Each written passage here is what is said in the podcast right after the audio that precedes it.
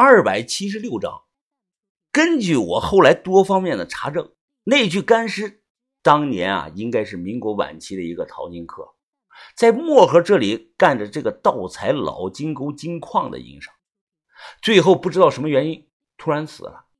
此外，还有一种可能，这个人可能是个二道收购商，因为我发现了他留下的大量银元。我们北红村山上有条偏僻难走的小路。这条小道能绕过大路，直接翻到老金沟去。因为老金沟今天已经成了漠河的旅游景点，但里头啊依然有金矿脉的存在着。夜里的十一点，屋外是冰天雪地，屋内呢却是灯火通亮，整整一箱子的银元呀，在灯光的照耀下，那一枚啊一枚一枚的泛着微微的白光。范神医啊面色有些激动。哎呀你你从哪里搞来这些的？哎，我要说，我平白无故捡到的，你信不信啊？不信。他摇了摇头，啊，不信拉倒吧。哎，你快帮我数一数，一共有多少块？明天一早咱们就去市里把这些全卖了。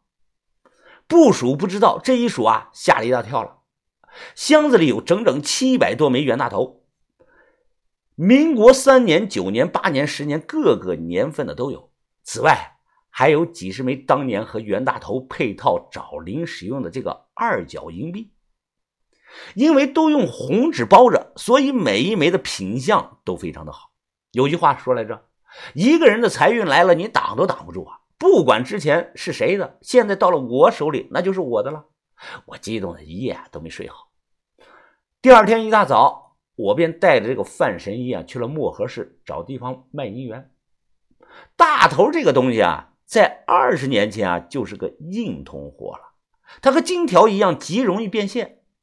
当年我们卖这类东西啊，根本不分版的，像什么九年造金发版、八年版、甘肃造大耳朵版等等，全部做区分，统一以通货价格出售。我和范神医跑了好几家，只有一家有实力的能全吃下。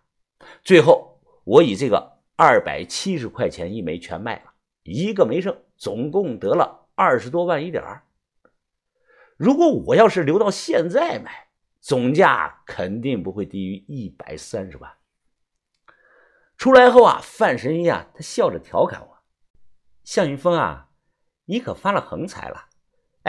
这都中午了，不想请我吃点什么东西吗？”“啊，行啊，呃，吃什么你说，随便点。”“呃。”我我不知道你们这里有什么好吃的，哎，就像这个好哥们一样，我一把搂住了他肩膀，哈哈大笑啊！那那就去吃烤全羊吧，烤全羊就咱们两个人，怕是吃不完吧？哎呀，吃不完就扔了吧，没事，使劲的造。找了家高档的饭店，饭店说啊，这个烤全羊需要预定，所以我交了定金后啊，定好了晚上来吃。然后就带着范神医啊，在市里的这个滑冰场玩了一下午。早年漠河的滑冰场是个约会的好场所，美女不少，所以市面啊就流传着那句话：要想泡妞脱单，那就去滑冰场吧。哎，夏云峰，你你等等我，我不会呀。哎呀，你多走两步就行了。我双手插着兜，十分潇洒的从这个范神医身旁划过。范神医啊，他气得大喊：“我不会，我不会滑，你教教我吗？”我回头看着他笑了，哎，结果呢，就因为回头这一下没看路，我一下子哐撞到了一个女人身上，把人给撞倒了。哎呀，对不起啊，美女，对不起，我没看到，你没事吧？我将人扶了起来，只听到对方啊，非常的抱怨：“你这个人怎么不看路啊你？哎呀，你看你，哎呀，撞疼我了都。”啊，真不好意思啊！刚才没注意，我再次的道歉。被我撞到的这个女的身材很好，穿着这个牛仔裤，尤其是上半身某部位，虽然捂得严实，但仍然是波涛汹涌。我就看了他们两眼，直觉这个鼻子啊一热，操！突然流鼻血了。臭流氓！对方骂了我一句啊，划走了。我站在原地，赶忙捏住了鼻子，仰天看着。就这个时候啊。兜里的手机响了，我单手啊掏出这个手机，一看是把头打过来的。之前和把头通过电话，所以他有我这个新号码。云峰啊，你老家的事儿办完了没有啊？哦，办完了，把头啊。不过我打算多住几天，陪陪家人。哎，对了，把头，告诉你个事儿啊，我刚发了一笔小财。发什么财啊？哎，说出来你肯定不信，等我回去再给你讲给你听吧。电话那头啊，把头沉吟了片刻。呃，云峰啊，如果没什么事儿啊，你尽快赶在下礼拜二之前回正定来吧。呃，把头，怎么这么着急啊？什出什么事了吗？把头叹了一声气，唉，小洛姑娘人恐怕不行了。这几天我们已经在准备后事了。什么？什什么？这个消息啊，太突然了，吓了我一跳。怎么可能啊，把头？范神医说过，洛伊他最少还能活五六年呢。唉，这恐怕就是生死有命啊，世事难料。洛姑娘因为受了那针的副作用，所以，唉，她趁人不备，将自己体内所有的针都拔出来了。哎，等等，把头，你再等一等，范神医他就在我身旁，一定还有别的办法补救呢。哎，你跟他讲。范神医啊，举着手机听了片刻，他也皱起了眉头。当时我话讲的很明白。一旦月光针拔出来，人就会死。事到如今，我也没有别的办法，就算是神仙去了都没有用的。你们还是给人家准备后事吧。说完呢，便将这个手机还给了我。难难道真的没有一点办法了？我着急的看着范神医，他摇了摇头，非常认真的对我说道：“哎，已经没有办法了。”我想了想，一咬牙，拉着他便向外走。你流鼻血了啊？没事可能是这两天上火了。回去后，我按约定一分没少的给了刘先生五万五千块钱。在刘先生的帮助下，第二天我爷爷也迁了坟。然后呢，我提出了有事要走。一听我要走啊，我奶又急了：“孙子，你你难得的回来一趟，就就不能在家里多住几天吗？你？”奶奶，我真有重要的事情要要去办呢。哎，奶奶，我答应你啊，之后只要有时间，我一定回来多看看你。迁了坟，就这样跟家里告了别了。我带着范神医在礼拜五这天坐上火车离开了木尔。离开之前，范神医啊也接了个电话，是他父亲打来的。他父亲让他近两个月不要回范家，就在外头自己找一个地方住下，也尽量。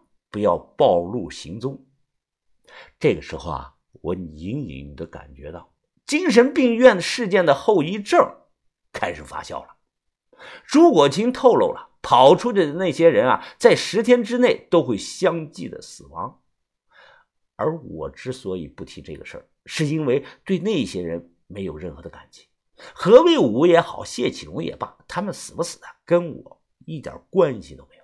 我自己还顾不过来自己呢，甭说了。如果我把这个秘密传出去，诸葛青知道后啊，报复我怎么办啊？以后，所以我很明白，对这件事情啊，后续最好的处理办法就是独善其身，装作什么都不知道，才是最明智的选择。这个秘密应该只有三个人知道：诸葛青、吴越。再就是我，至于诸葛青为什么把这个秘密告诉我，说实话，我也不太明白。可能是他看我有谋略，能力十分出众，想拉拢我吧。别忘了啊，我还有个木偶会五级库丁的隐藏身份，可能和这个也有些关系。就这样呢，坐了半天的长途汽车，又坐了一天一夜的火车，我带着范神医在礼拜一。赶到了正定，先在宾馆啊见了把头，我们简单的聊了这么几句，然后一帮人又赶向这个市医院，到了重症监护室母的门口，我隔着玻璃看到只有田哥在里面，而洛伊躺在病床上，他已经是瘦成了皮包骨头了。他脸上戴着氧气罩，身上插着好几根管子，一直抓着这个田哥的手。整个医院的走廊都站满了人了。小五守在门前，神情非常的肃穆。几位，你们就先别进去打扰了，让老大和大嫂多待一会儿吧。哎，不行啊，五哥，我带范神医回来了，得让他进去看看吧。小五缓缓的摇了摇头。哎，你没发现啊？这次老大都没给范神医打过电话。我一愣，还真是。这次啊，要不是把头告诉我，我都不知道出了这么大的事。小五扭头看了范神医一眼，他拍了拍我的肩膀，面露的悲伤。哎，这都是大嫂本人的意思。